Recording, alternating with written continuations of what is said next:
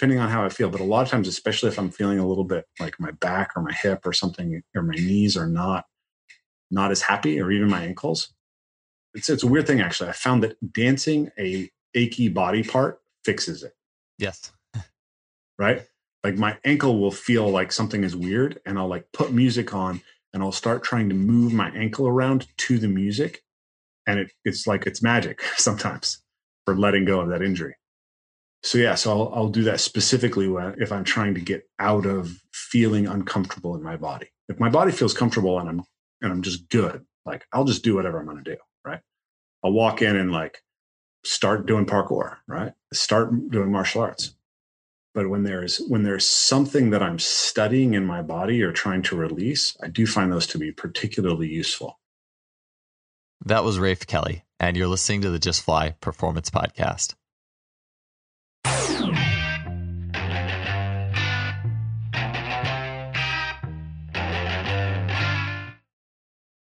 Today's episode is brought to you by our longtime sponsor, Simply Faster. There are a lot of sports technology companies out there, but Simply Faster is the only website you can go to that features an online store that covers the bandwidth of training technology, from force plates to timing systems to muscle simulators and more. Some products of Simply Faster that I use and love include things like the Freelap timing system in KBox or coaches' favorites such as GymAware. Recently, Simply Faster has added two units that as a coach you should definitely take a look at. The first is the Muscle Lab Contact Grid, which is an extremely affordable and portable, step by step, literally, system to collect data on jumps, bounds, sprints, agility, hurdle hops, and really as much as your creative mind can imagine. In what used to take a whole runway worth of data collecting strips, the Contact Grid does it all with only two small strips that together cover up to 40 meters of sprinting. Ground contact time, step rates, rhythms, and beyond are at your fingertips with this device. Another new unit, the VO2 Master, is an ultra portable gas exchange analyzer. Don't guess on energy system development when you can get direct insight into VO2 capabilities in relation to specific sports skills, rather than being hooked up to tubes on a treadmill or worse yet, a cycle ergometer to get a VO2 max. Think of the VO2 Master as your own gas exchange lab without the tubes and wires. Deepen your analysis in the specific conditioning preparation of your athletes with the VO2 Master today. These products and incredible customer service make Simply Faster your go to for your sports technology needs. I'm happy to have partnered with them in sponsoring this podcast. Their support has been tremendous, so check them out today at simplyfaster.com. That's simply with an I, faster.com. Welcome to another show. Glad you guys are all here. And we got a great one today that, again, uh, I'm always just looking to provide, uh, has uh, really selfishly all these shows uh, for my own learning to uh, gain as holistic a view of the human performance engine as I can. All the factors that go into it. On one end, you could say we have all the the strength training schemes and some of the higher output motor unit output means overcoming isometrics and and uh, French contrast to help really get it out of athletes when it comes to power. I love those things. One thing that I've been learning, or a, a general concept that I've really been learning more and more, I would say the last five years or so has been in the realms of movement quality and rhythm and timing and emotional states and, and tension patterns. And looking at really what separates an average athlete from an elite. We we say that the best the best athletes are oftentimes they're they're fluid, they're almost dancing in their sport. I remember watching the NCAA uh, championship back in 2005. I watched the NCAA Division One track and field championship, uh, and I was watching triple jump, and I, it was amazing how fluid those. I just remember how fluid and the sound of those athletes on the runway jumping. If you spend enough time around elite athletes, you start to see these trends. And so I'm always excited to talk to experts who have knowledge not only in the realms of more quantitative methods, but also the qualitative and the ability to observe and get to the deeper roots of our human movement patterns. Our guest today is Rafe Kelly. He'll be back for his third appearance on the show. He's the owner of Evolve Move Play. And Rafe, uh, as per what I was just mentioning, has experience with dozens of movement styles. He's played many sports, including gymnastics. He spent time learning modern dance. He is primarily a parkour athlete, but in addition to that, Rafe has studied many forms of the martial arts and MMA styles. So when it comes to my own questions on human movement, Rafe very quickly comes to the top of my mind. I, I really enjoy his work on all things uh, movement from a holistic perspective. Our last show, well, really two shows ago, episode 174 was a hugely transformative episode with Rafe for me, his first appearance on the show. And he spoke there about play based training, structured versus unstructured work, emotional and cognitive links to play and performance.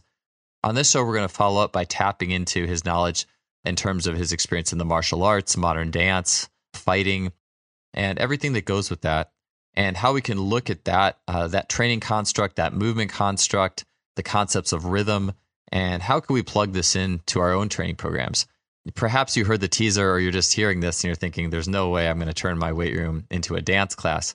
But as you listen, especially and especially towards the back end of the show, you'll find that there, there's really a wavelength to this. And it's not just about the dance, but there's so many concepts and ideas that can come out of this, all the way down to just using a metronome to help a tendon adaptation. So it is really great to have Rafe back on the show.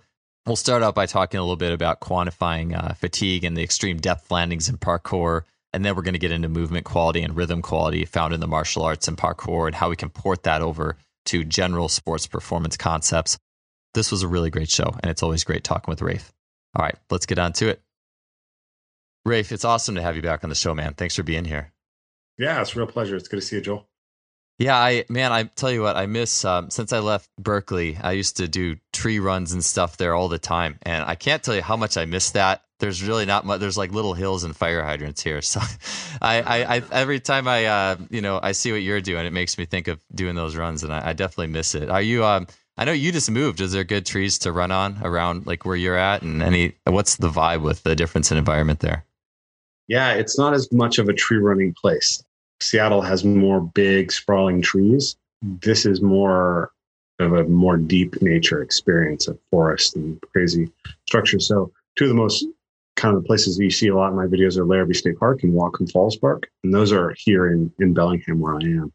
And those are like fallen logs in the woods and big boulders and cliff jumps areas. And then I'm right next to Lake Padden. And so I've been exploring there and there's tons of interesting fallen logs and huge, like crazy trellises of vine maples over swamps. So I'm gonna have to adapt some the way that I move and learn to to get this experience.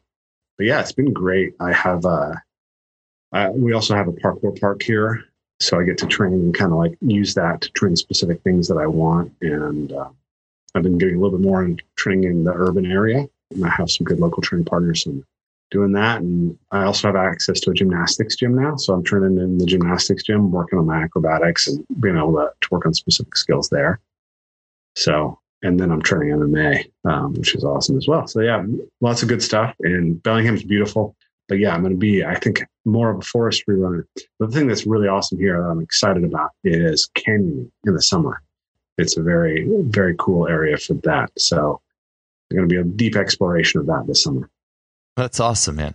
I mean, gymnastic stuff too. I, I all I have is like the little parallettes, and for me, to I don't. You think about like training becoming more complex over time, and it's like you can give me like a bench press or barbells or parallettes, and I'll take the parallettes like mm-hmm. 10 times out of 10. And I'll even, if I did the parallettes and then went back to lifting, I think I'd be stronger even than if I was doing lifting in a lot of cases. I mean, yeah. I have to get back to it at some point to kind of re creating that map pattern, but I've always enjoyed that. Yeah, it's like the um, mindful mover, Philip Chubb. I had him on my podcast recently, but you know, he, he's all about this idea of free gains. What, what is it, what is it that you can do that gets you other things? And uh, one of the exercises that he prioritizes really highly is the tuck planche push up because essentially if you can carry your body weight and get your your hips level with your shoulder and then you know advanced planche push-ups then you're already getting your bench press gains but unlike the bench press you're also training you know controlling the shoulder in a different position you know straight arm strength and core strength right and get it all in one exercise so why not so yeah i agree with you and that's that's that's getting more complexity out of your training it'd be interesting with I mean, in sports science, they have the GPS that gives you all the figures, you know, how fast did you run, cuts, like total player mm-hmm. load and those types of things. It, I mean, I don't know what, I don't know what it would take or even if it's really even worth it to come up with something like this, but that quantified, I would just think even playing a game of basketball, like if we quantified basketball in terms of cuts and jumps and change of directions mm-hmm. and, and, and versus a plyometric workout, it'd just be interesting to see. I mean, there's so many little nuances too, like tapping the heels really quickly and yeah. and all the little things that happen versus a more mechanical traditional plyometric session. I love so, that though that concept though. I have a funny story I want to tell you. I um so I listen to your podcast occasionally, and you're always talking about like the best jumps that I do are after playing some pickup basketball, right? Best jumps that I do. So I always like to play with fun and, and interesting warm ups. And I used to play basketball and I love playing basketball. And last time we were talking, I like discovered that I could dunk after not uh, not not not not working on it for a long time. So last year was an insane year, and I ended up basically having to be physically sedentary from May through October because of work demands, and I got way out of shape and couldn't touch the rim. It was terrible. it's a but, bad uh, feeling. I've I've uh, been I've I was on a three month layoff a long time ago, and it was pretty bad when I got back to it. Oh, it's horrible. So I've started training, right? And I've been training really hard, and you know, similar. My strength numbers are all up to pretty much where they were. My uh, kind of approach, my standing vert is as good as it was, but my approach jump isn't as good as it uh, was yet. It's more of a timing thing that needs to be uh, fixed right now. But anyways, that's sort of tangential. But the big thing was that I decided we were going to play pickup basketball as part of our warm up for parkour. So we went out to train. And so like I showed up early because I didn't want to like make the other guys do all the stuff that I was going to do. But I like I did some mace bell swinging, I did some medicine ball throwing, I did a bunch of uh, sled drags and some sprints. And then we it was like, okay, cool. When the other guy showed up, I was like, okay, we're gonna go play pickup basketball. But there's only three of us and none of us been playing basketball recently. So it was like, oh, we'll play 21. And then we start playing, and we realize like none of us can shoot. so like, okay, we're going to play to 13 by twos and threes. So we, we, we start playing and, uh, and, you know, I end up winning, which is, yeah, yeah. yeah, yeah there you go. It was fun. It was really fun. But oh my God, it was exhausting. There was so much cardio involved. Like I'd gotten into parkour shape for like 10 seconds of effort, but, uh, but having to, having to get through two people guarding me and pretty much be guarding all the time for the entirety of that game, I was, it was like, man, basketball gets you in shape. That's uh, that's some intense uh, some intense cardio. But uh, yeah, it was really it was really interesting to see. I mean, I think that that's about the most difficult way to play basketball, one on two, right? Yeah. the entire time. Yeah, yeah, you're you're going to be going after. I mean I know back when I was playing in high school, you'd set up certain drills like where the defense would have to work real hard. But I, I was just literally thinking about it this week where the developmental load of basketball, because you have an emotional attachment to all sorts of human movements, some of which is jumping, but a lot of like, but everything's like fast. Like there's nothing that's like you, you might have some ground contacts that are 0.2 or 0.3 if it's a slow takeoff, but the majority of them are going to be really quick movements and it's all, and you can't not you, I mean, your body's gonna be on automatic because you have to perform the task of moving to the defense, or you can't just stand there, or someone's gonna look at you like, "What do you?" so it's uh, yeah. I, I think for me too, the more intellectual I get about training too, sometimes you almost take like I mean, easy strength principle has changed my life as a coach. Not you know, or like when Steven Kotler was on the show, four percent. Don't go over four percent. You know, skill improvement, or you're gonna be in a hole for a while. And I sometimes I almost take that so hard that you almost don't appreciate when basketball overloads you because you have this emotional commitment to all your duties and you are going to get overloaded more i think than if you were to just kind of say okay here's the reps and sets and here's the workout and da da da da i'm sure parkour works on the same principle and again yeah. I, I mean basketball people do get overtrained i mean people in season lose their hops all the time so i'm not i'm saying there is a limit to all that stuff mm-hmm. but I'd imagine the emotional element of parkour probably digs it out of people too. It's like some of the big Ooh, jumps. Big and, time big time. Yeah, I, I've been thinking a lot about quantifying parkour practice for a long time. You're talking about that GPS. I was like, how many jumps, how many ground contacts, what kind of ground contacts are am I putting in over session? How would I look at that from session to session to be able to manage my workload and like optimize it a little bit more? But I've never, I've come up with some, you know, ideas. I've never really implemented them and, and gone deep into it. But it, it has to be some sort of perceived rate of exertion thing. And you know some kind of general thing it's it'd be make it really a lot less fun if you are trying to do it in in any other way right if you're thinking about every type of jump that you did and trying to categorize it and look at its physiological effect but one thing that came out of that thought pattern is the neurological fatigue associated with a parkour session is not simply associated with like how many approach runs did you do? How big were the jumps that you were doing? It has a lot to do with like how much risk you're taking or how much, let's say, how threatened your nervous system felt by the movements that you were taking on. So when you do things at height, like you get uh, an elevated arousal level that is very taxing to your nervous system and you can really feel it. The other thing about parkour is extremely eccentric, right? You're, you're hitting all these movements that, that just have massive eccentric loads to your body. And so that can really, really dig into your recovery resources.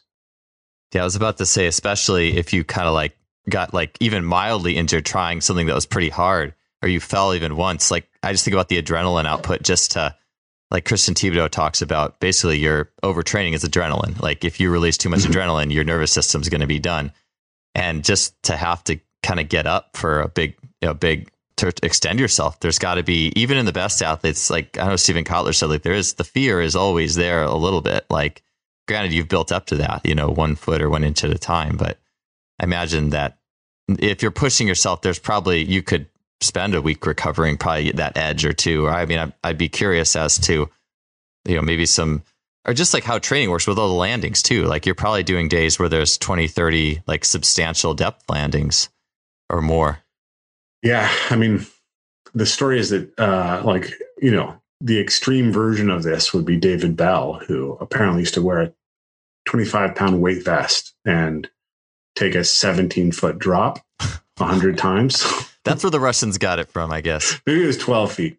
Uh, but yeah, it was onto uh, gravel. So it wasn't onto concrete or mm-hmm. anything. But, um, you know, he trained himself to an extraordinary level of, of being able to handle drops. And if you watch, you know, uh, I was trying to find that video and send it to you of him bouncing out of this enormous drop and the, the elasticity of the way that he did it was just absurd. Yeah, I mean, the human body is capable of a lot, but that that is you have to he was young, extremely genetically gifted, right, and not doing anything else. And so, you know, I, I, don't think that I could. I'm not sure that I could ever get to the point where I could do that at this stage of my life, right, where I could I could handle the training load that would be associated with working up to that capacity. So, yeah, the, the amount of foot contacts or the amount of heavier contacts is something that you really have to pay attention to in your training and the, the psychological side of it. It's interesting. I so I moved up to Bellingham in January, and I started kind of working on rebuilding my my training practice. So uh, right away, had a couple uh, students and friends who were in the area, and we I kind of negotiated with them and figured out a couple days that we could train. So we're training Fridays and Sundays, and I normally train say two, two, two, two and a half hours, I guess.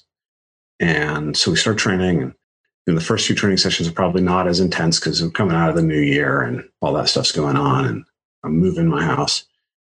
And then I was strength training once a week on Tuesdays. So boom, really good schedule. So I used to, my first, uh, first MMA gym in Bellingham was a, gym called West Coast Fight Club. And when they opened, I was one of the first students who went in there and got in, uh, got involved in it. And my friend Kane was one of the other students. And so I well, he's, he's now my friend, but I, I, didn't see him for years. And then I ran into him at uh, the Flow State Summit a couple years ago. And he's like, Hey, I've reopened a, a new gym and uh, we're calling it West Coast Fight Club and kind of continuing the tradition. You should drop by the next time you're in town. So two years go by and I moved to town and I reached out to him and, uh, you know, started talking to him about some of my ideas and applying sort of the evolved play concepts in this. And he was intrigued. So I went up there and started training. So now I've got MMA once a week. And all of a sudden I was just like, every every week I'm just like consistently making progress. You know, I'm tra- testing my strength training every six weeks, and it's like, you know, I'm getting really good, consistent gains across all of it. Feeling really good, and uh, and I was like, hmm, I feel like I'm I'm in a deep enough flow state that there's going to be a dark side to this, right? That was my perception. I was like, hmm, this isn't going to last forever. I'm going to have to enjoy some winter to deal with this summer.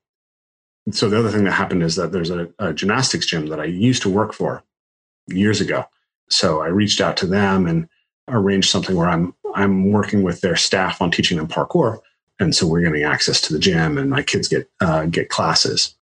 So then we're we've gone the last few Sundays to the gymnastics gym, and we've been training. And so my trainings have just gotten a little bit longer and a little bit more intense, and a little bit longer and a little bit more intense.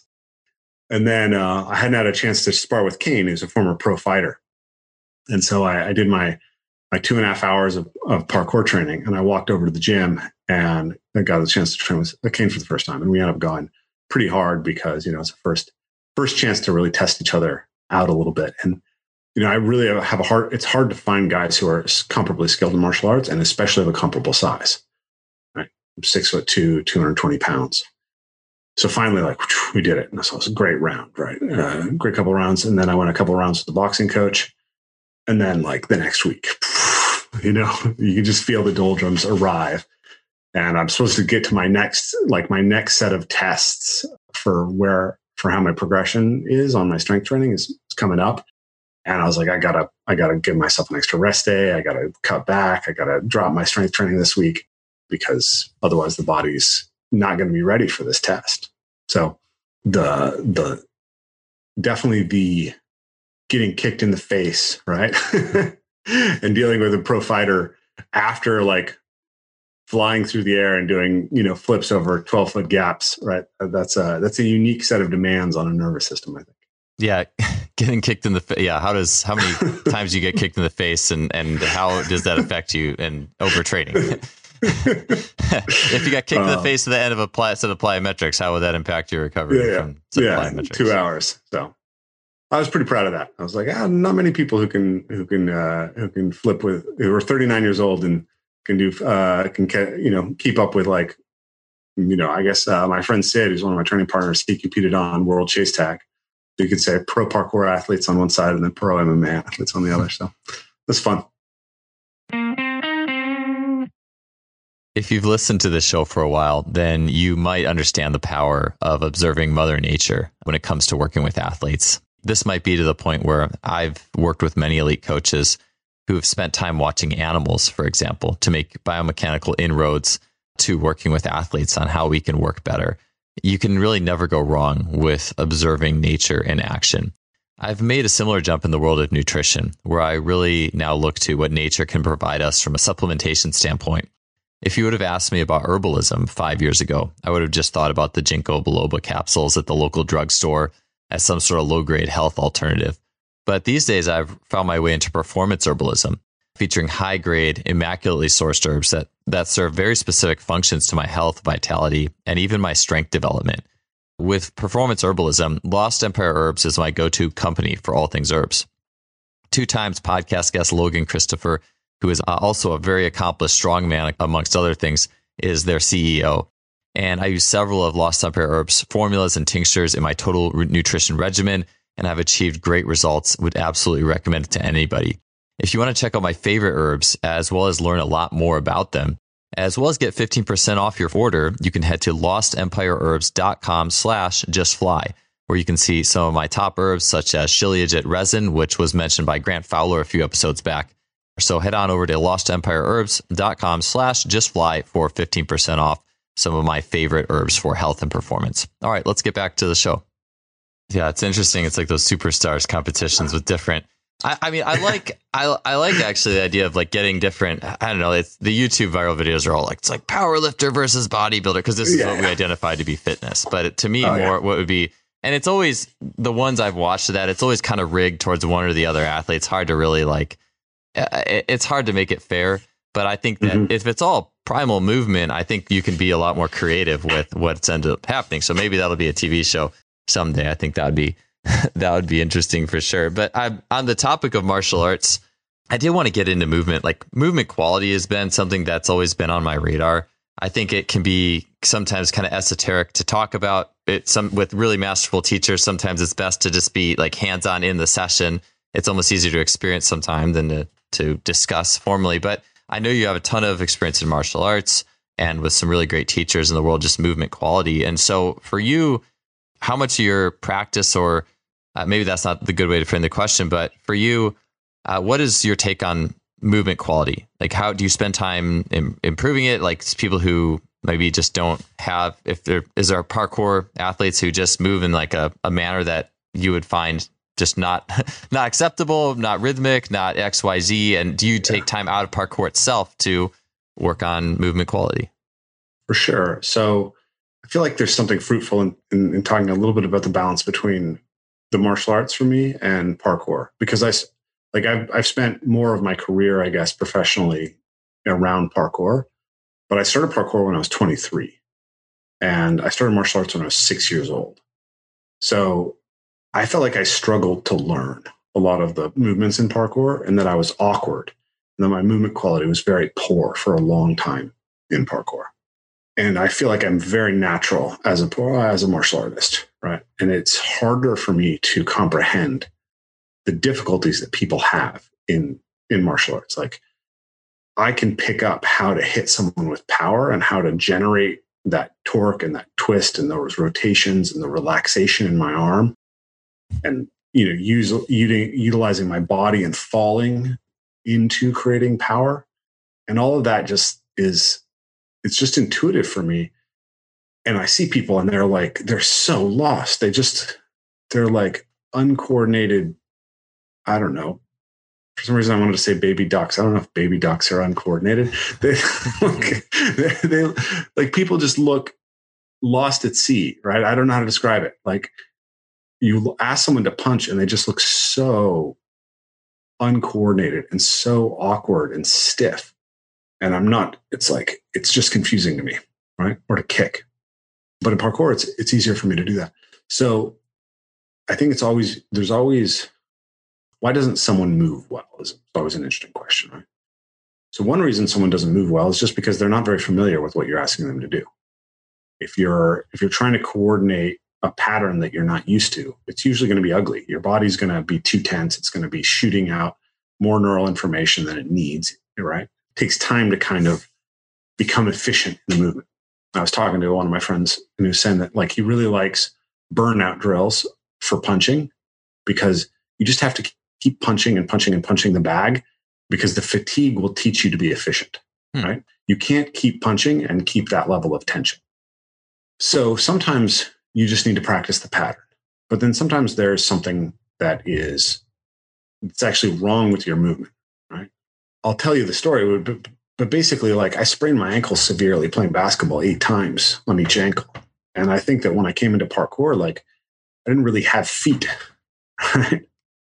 I had these disconnected stumps at the end of my legs. And so my strategy for getting around that was to kind of land on my arches with my feet turned out. And I had enough strength in my glutes and my hips and everything to be powerful despite that. But like my strides were really short compared to what I was capable of. And there was something awkward and janky about the way that I moved. So I wanted to get rid of it. Like I could see that other people moved more fluidly and that it was more aesthetic the way that other people moved.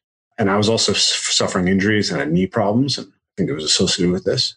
So I, I worked really specifically on like being able to open up the capacity for internal rotation of my tibia.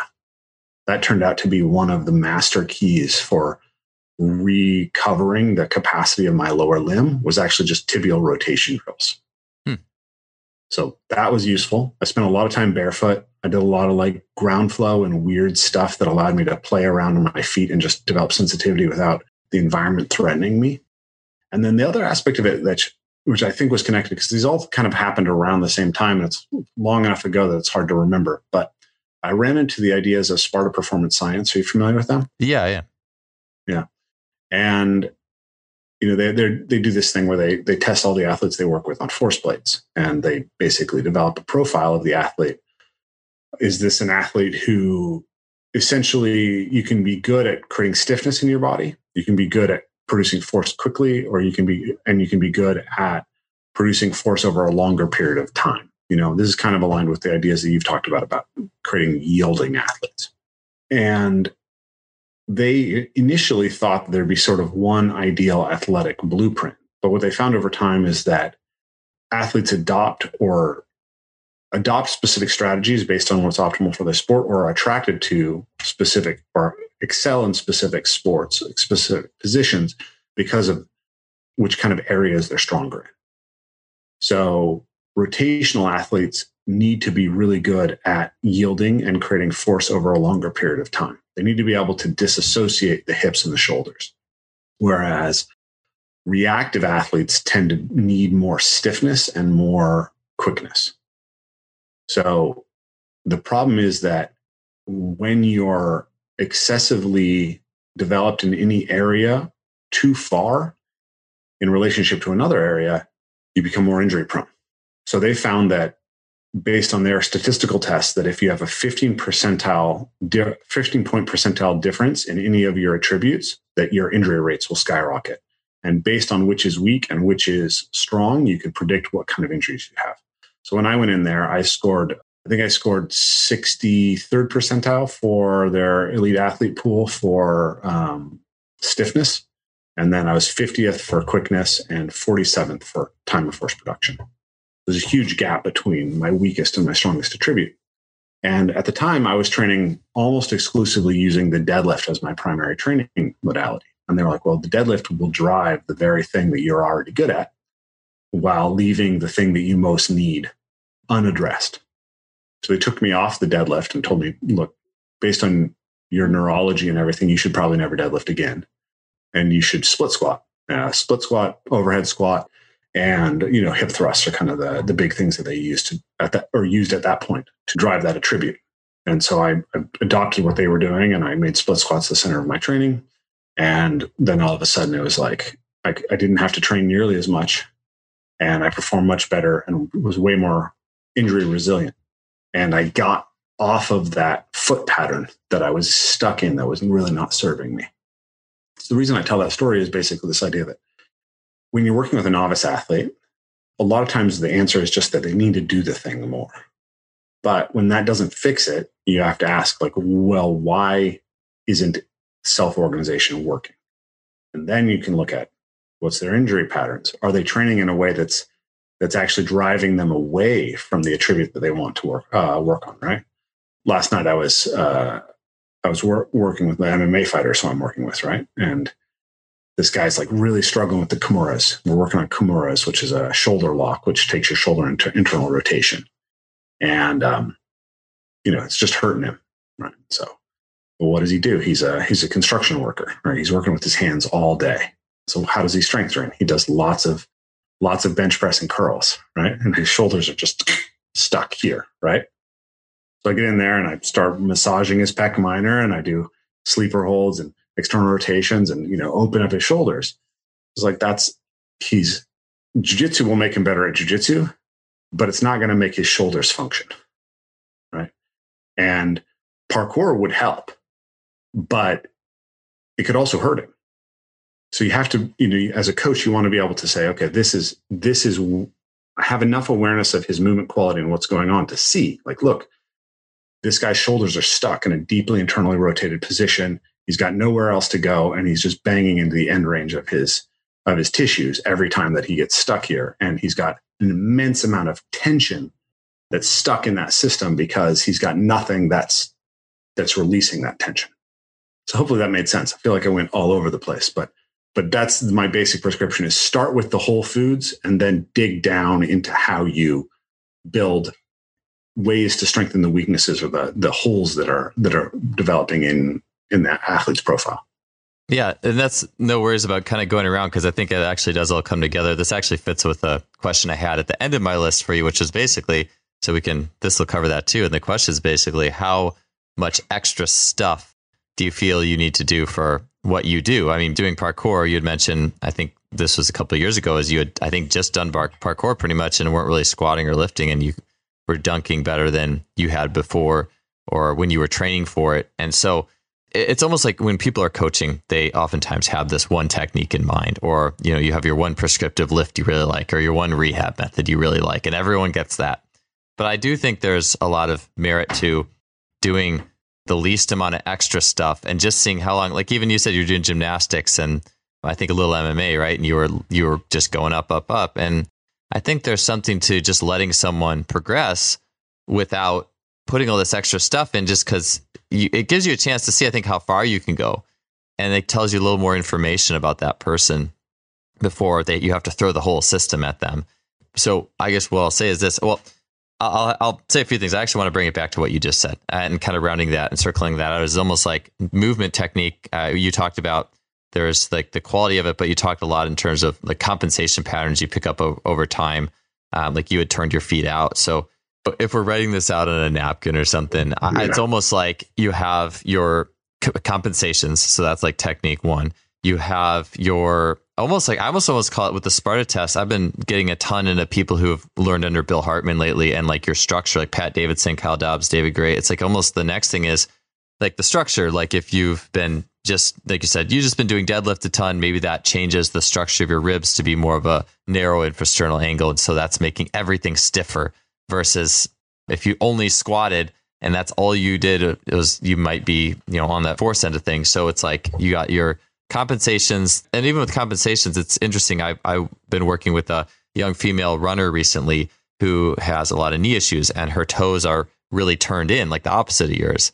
And mm-hmm. so the you know the first time she was in a group session, just kind of you know asked her some basic questions. Second time we ran an individual session, and she said she what did like a ton of jump roping, like it's like oh, semi-competitive. I don't know what exactly, but I was like, yeah, I think I can see that turning that. your toes in. You know, you yeah, see some of those people, yeah. so I guess that's why you're, you know, so you got those two. But the third thing, I, if I had to kind of build this trifecta, and the thing I was curious with, like the martial arts, I, I've seen like Jozef and Fighting Monkey with this do this kind of thing, and I've I've had other coaches with almost it's almost like the rhythmic quality or the this the almost it's hard to describe right? It's like the rhythm it's the essence of what you're doing it's the ability to almost turn your forebrain off and let your body move fluidly which again i think you know, you've said you have to be familiar with what you're doing but we've all seen those athletes who just can't.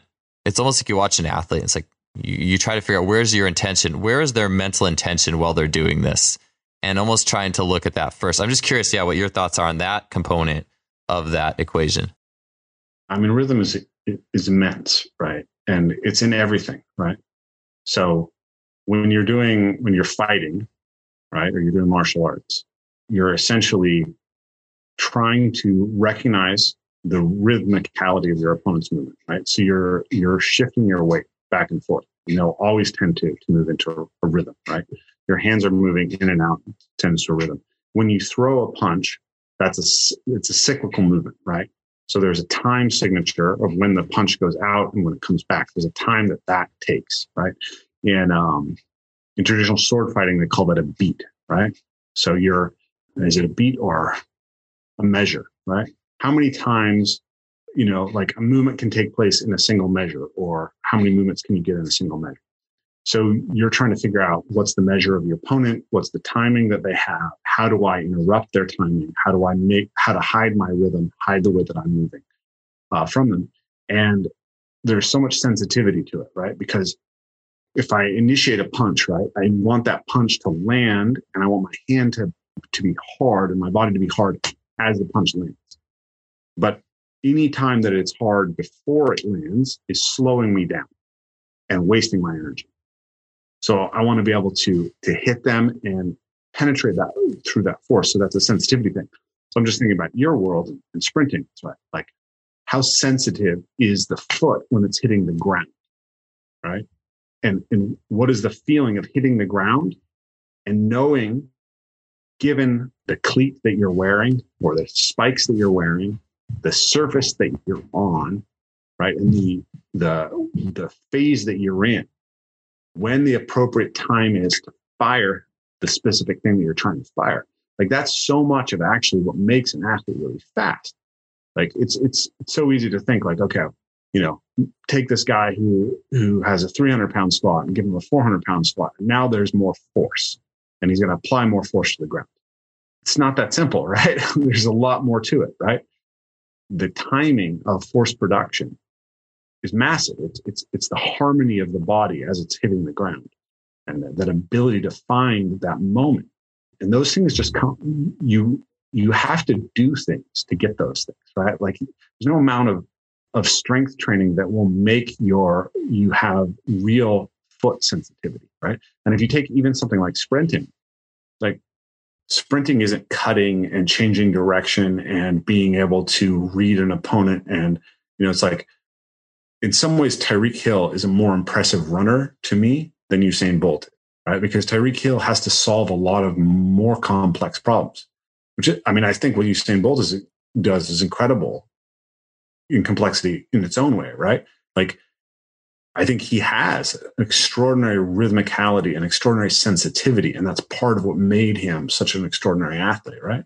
He knew how to utilize his structure to produce power on the ground. But Tyreek Hill has to do that while a bunch of immense people try to to smash him, right? And the strategies that are optimized are, are, are really different. It's interesting. I mean, Tyreek Hill, I think, ran like a 10 12 in the 100, which is fast, really, really fast, right? But when he's in the NFL, I believe that 80% of the ground time that he's running, he has one foot or the other on the ground, which is completely different from what you would want to do to be optimally fast on a track. But that allows him to control and steer his movement so much more effectively. He always has that ability to subtly change the way he's applying force to the ground so that he can manipulate his body, change direction easily, fake things, accelerate, decelerate. All those are, are aspects of it. And all of that ultimately has to do with the felt sense of rhythm and your ability to manipulate that rhythm. I like what you said about the punching and like every second that fist is tense that it shouldn't be you're wasting energy. And mm-hmm. like if we're relating this to sprinting too, it's I mean you can't see it in the foot because if someone has their shoes mm-hmm. on, you can't see what their foot's doing. But one of the things that Darren Barr taught me very early is you know what the foot's doing by watching the hand if someone's running. Yeah. And I just I then from that point on, I just found it extremely interesting to observe sprinters or even runners, but sprinters like coming out of the blocks or running at a top end speed. And you know, if those people listening, you can try this. And I'll have groups when I'm demonstrating things to groups, I'll have them do this. Is I'll say alternate just jogging with straight leg bounce and just do that, you know, maybe 20 meters you jog, 20 meters straight leg bound, and just notice what your hands want to do. And mm-hmm. you'll find, you should find, if you're connected well enough, hopefully, um, that your hands want to, when the, you do the straight leg bounding, they, that your fingers want to like splay out and be fairly rigid. You'll, you'll feel a wave of rigidity actually go into your fingers because that's what they want to do to be rigid and, and reciprocate that straight leg bound. But if you try to sprint that whole time with your fingers splayed like that, and you do see some athletes like that, because yeah. they've almost had this paradigm imprinted in them of everything. You know, we talk about you know yin and yang or like the machine versus a complex and all those things. It's almost like they have been imprinted with almost this machine force, force, force, force.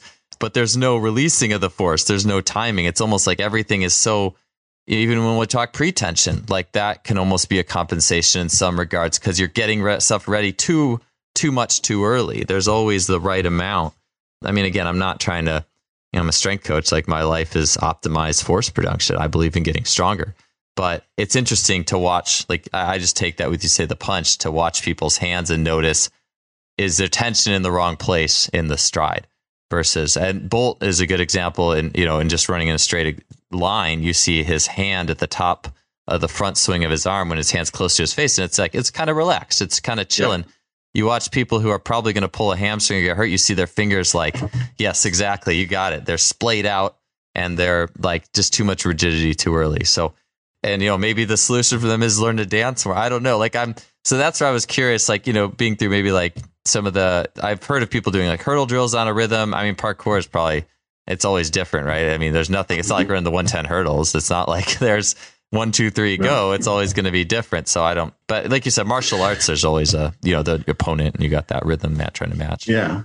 Well, rhythm, I mean, always matters, right? So in, within parkour, like I talk about, people always talk about flow. This movement, this, this athlete moves with good flow. Well, what does that mean? Right. So I've been trying to break it down. Ooh, what do we mean by flow and how do we actually address what might be the missing piece? How do we take it's like, that just looks good. Well, why does it look good? How do we make that kind of invisible stuff visible? And so I've come up with a sort of set of subcomponents of flow and parkour. Right? So rhythm, right? So imagine that you're you're standing a certain distance away from an obstacle and you have to go over that obstacle. So there's going to be an optimal set of steps leading you into that. And you want to be able to recognize how much force to put into the ground on each step so it puts you in the right position to do the next step. So, for a hurdler, they have a very set amount of steps and they need to be operating at a very, very high level of force. But imagine that the hurdles are actually very totally variable in every race that you have a different set of distances along the hurdles. So now the athletes are going to have to focus so much more on coordination and being able to control the rhythm of the steps coming into each thing, right? So how do I how do I steer? So we talk about direction of, of movement, displacement. So basically it's horizontal versus vertical, rhythm, structure of the body. How do we maintain our structure? Risk management and orientation. Those are the central aspects of flow, right? So if you're trying to move through a complex environment, you want to move in such a way that you are not creating vectors of force or sort of momentum inertia that's not contributing to the direction that you want to go. So very often so, like really classic, like most people have probably done this. You you go up to a small obstacle, right, like a handrail, and you want to get to the other side. So you put both hands on the rail and you jump your legs to the, uh, around the side of your hand. If you do this action, what's going to happen is that your your hips swinging up to one side of your hands is going to create inertia that is going to be going, you know, parallel to the hands, right? But you're trying to go perpendicular. You're trying to continue to go forward. So now you have to still the motion that's happening going sideways before you can start moving forwards. So we have to control that that directionality, right? So classically, when you're learning parkour, for instance, we'll be doing a lazy vault. So you put one hand on the object, you swing your legs around, and you catch with the other hand. Most athletes will will do this without being able to catch with the other hand initially. And they often don't understand why you want that other hand to catch.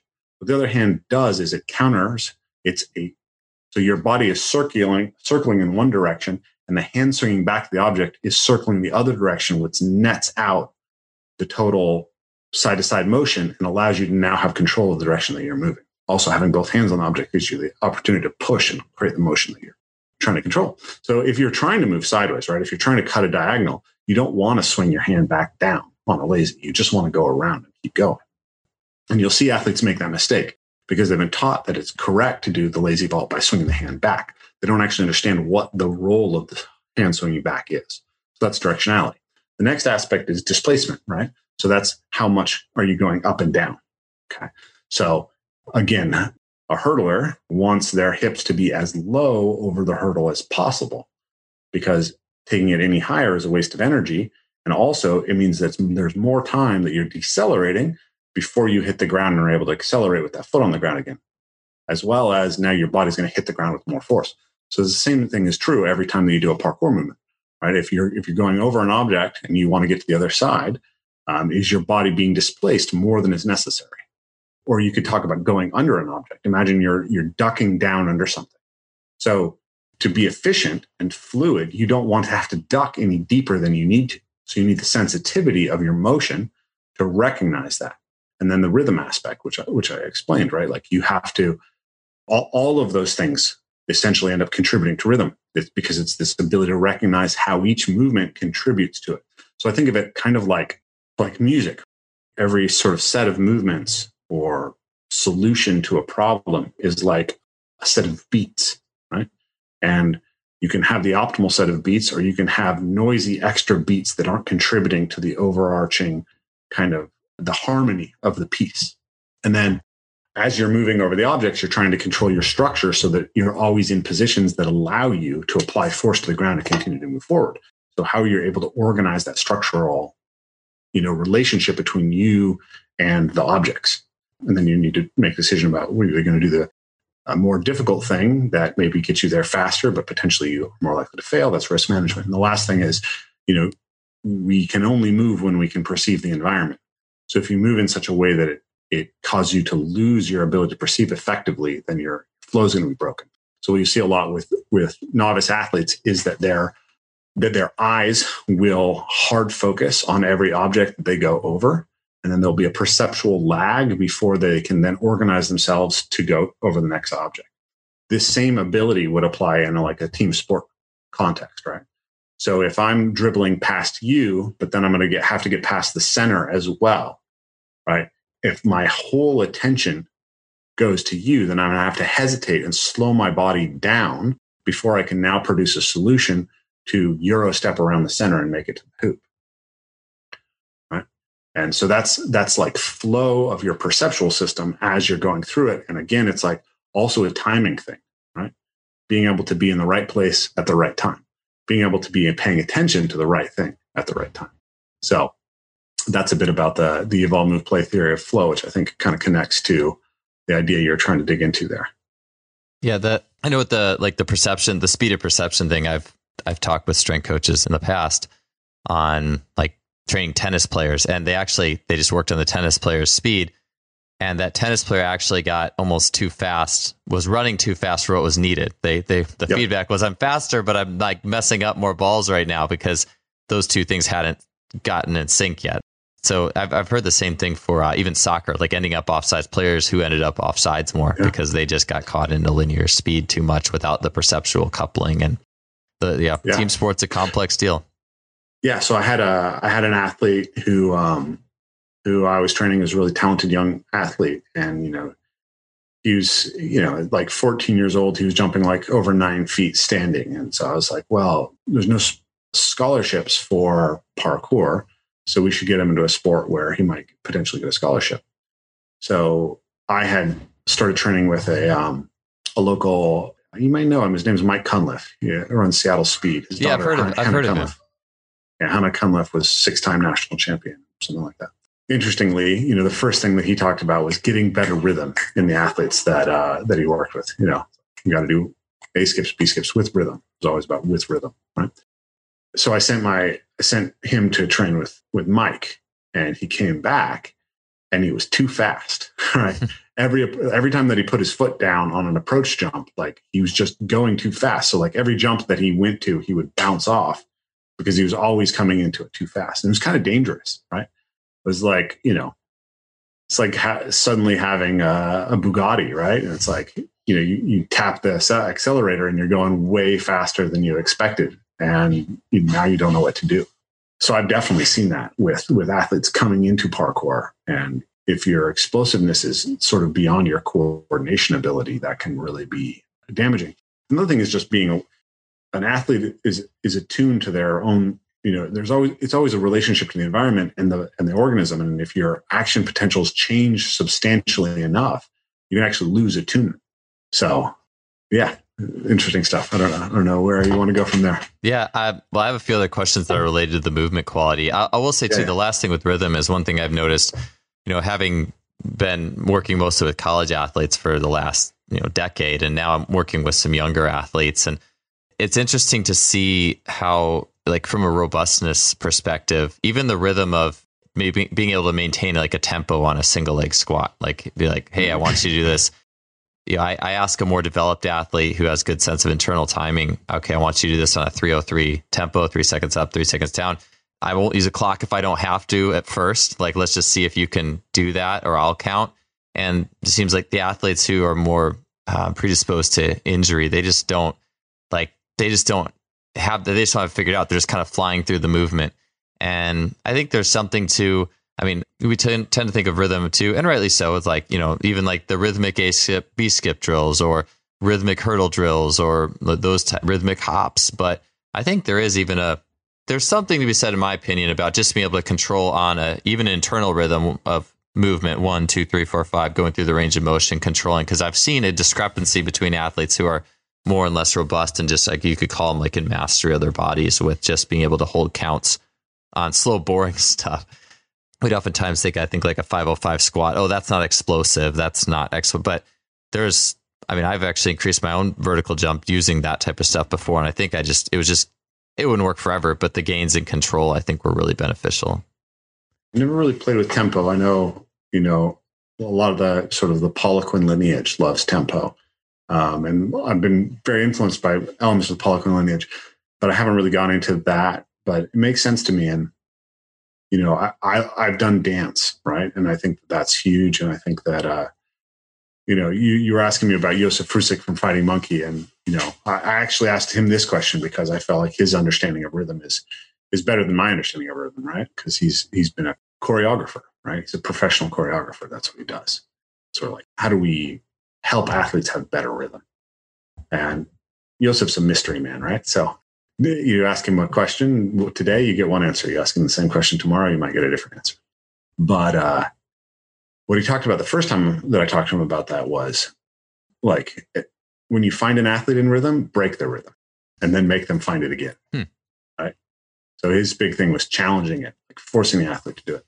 And I think there's some utility to that. I don't think that's the the solution always, right? I think um, you know some of the stuff that I've been absorbing from like the perception action literature and this the idea of cognitive load. It's like you want to you want to manage the athlete's cognitive load basically.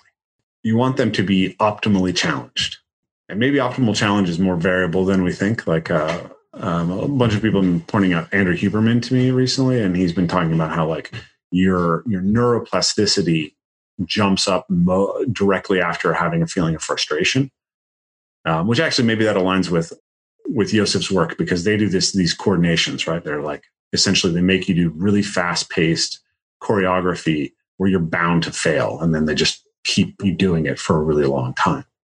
But yeah, maybe that that's stimulating a huge amount of um, of brain growth and uh, neuroplasticity. But I also think there's some real utility in like a prolonged access to the flow state, right, and being able to find it. So you can play with both the other thing he, he he mentioned one of the seminars was like just everybody should do African tribal dance. Like just go do some kind of tribal, highly rhythmic dance, and it will improve you as an athlete. And I had a, a conversation recently with uh, Simon Tacker, which I think you may find really interesting. We we're talking about the role of dance within the idea of the adaptive athlete and what exactly dance is, because it's like I, I it's easy to to describe why an adaptable athlete might want to be able to do parkour or might want to be able to do martial arts or even like be able to escape, evade, hit, throw, all the things that come out of like team sport. But why dance?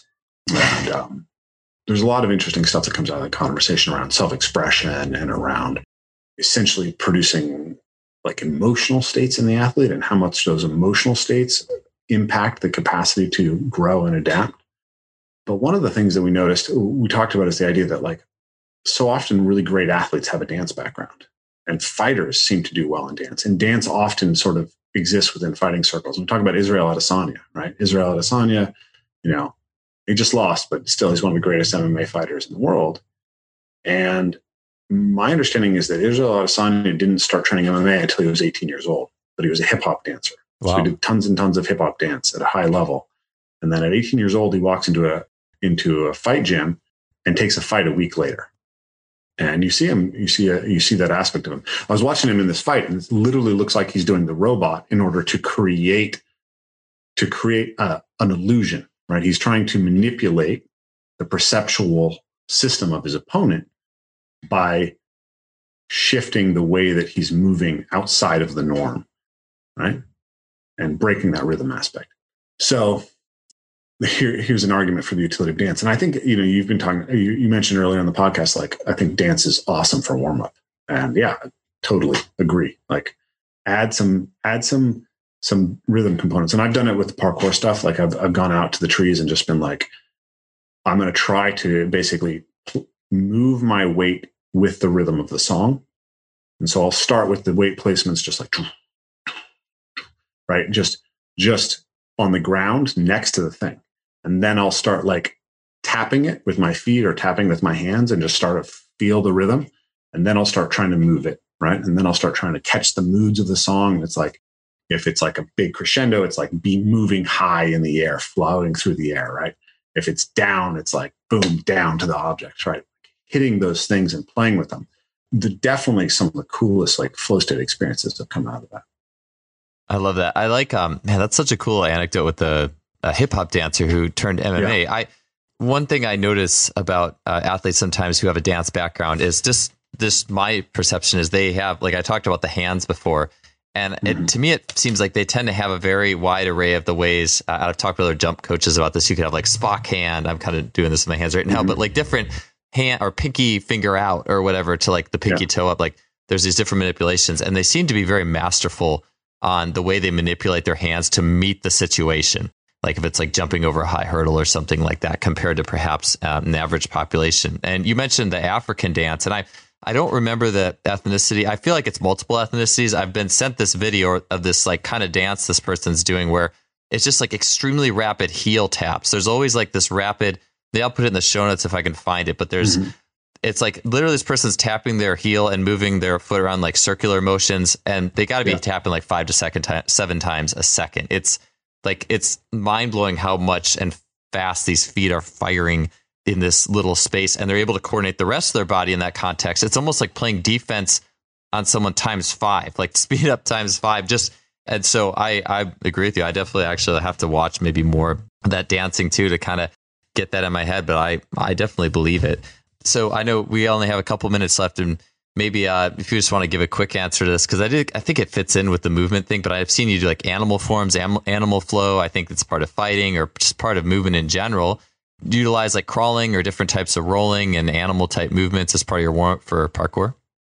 I don't tend to think of them as animal movements, right? Like so some of my students, uh, one of my students, Kyle Cock, he comes from uh, the Wilderness Awareness School, and they have these this series of animal forms that they do, and we've played with that at the seminars. But I, I just think of it as personally for myself as ground flow, right? And my background with that stuff comes from like parkour's had it for a long time. Like you have to get on the ground to go under things if you're going to go under things, and going up things often, you know, you're moving onto your hands uh, onto all fours uh, getting down things, various ways of like dealing with force dissipation. We have rolls, we have like butt rolls, we have all these techniques. And then I've done capoeira, I've done sistema, and I've done modern dance, which all have ground aspects to them. So I find the ground is very is very useful as a way of training things, right? And I see connections with it, right? Like to me, a burpee is actually a progression for a vault because fundamentally, like in a burpee, you're one of the things that you're doing is you're explosively moving the, the hands or the feet to where the hands were, right? And which is what's happening when you're vaulting up on top of something. So I, I love recently I really like bear walks as part of my warm up because I find them to be really good for my back. Right. I find that my my hips and shoulders and everything just feel good after I do some bear walks. I think that like some of the stuff that Tim Anderson does with original strength is really great sort of uh, stuff. But I think that um, for me, you get the same benefits and it's a little bit more interesting by just doing modern dance groundwork, right? Like you have all these these twisting, rolling, swinging, squatting, changing direction movements within the modern dance tradition, but you get this aesthetic, music oriented aspect of it that's really enjoyable. So I learned that stuff, like I said, from dance classes, but also from Tom Weksler, who's a really amazing movement teacher as well, and from Fighting Monkey.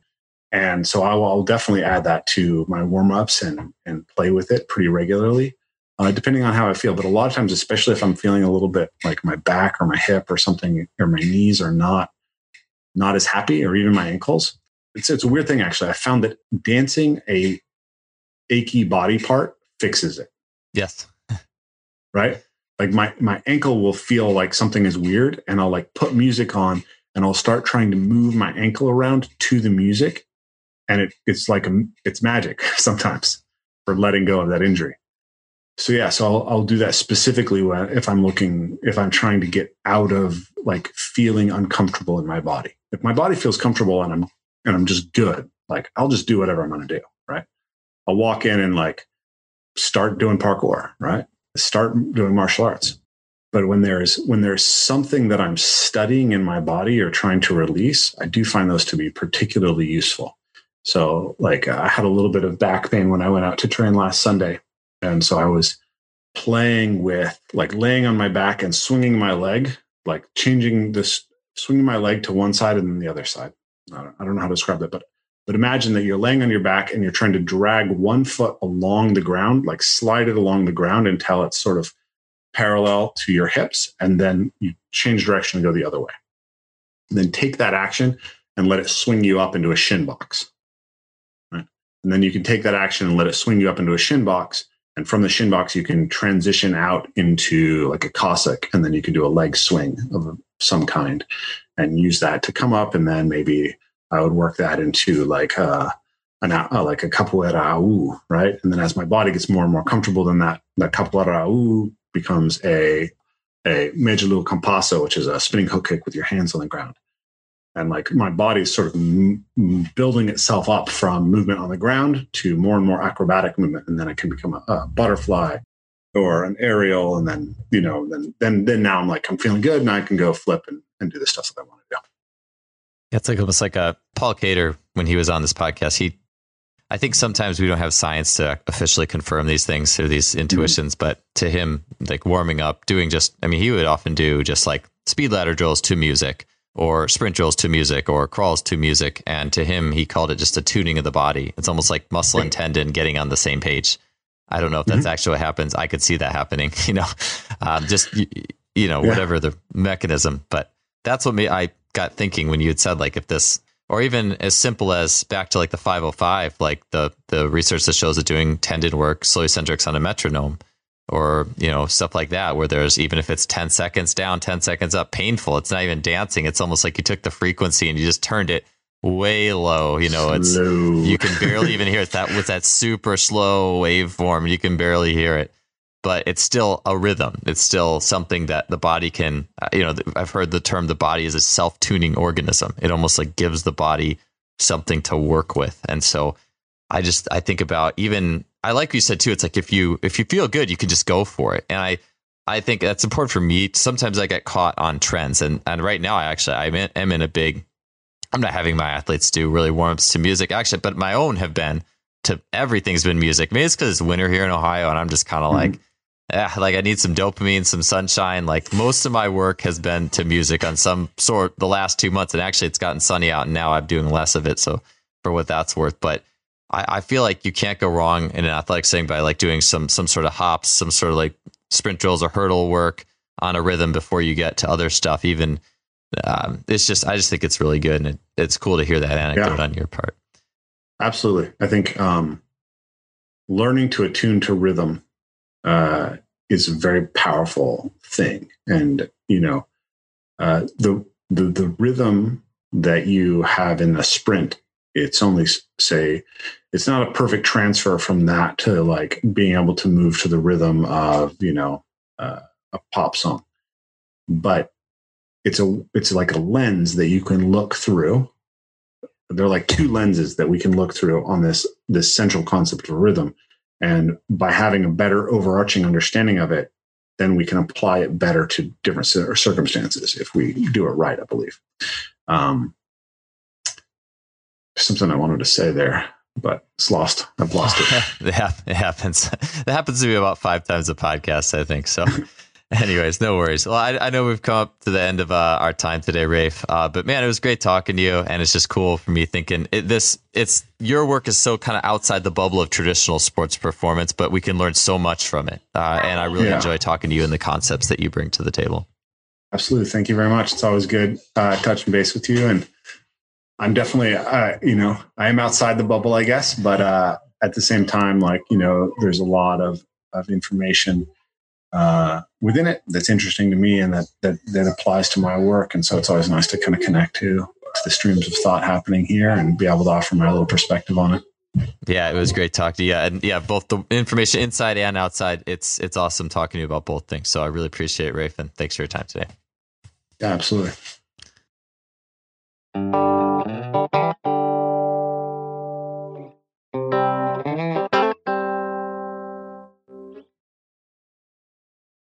Thanks for tuning in. We'll see you guys next week.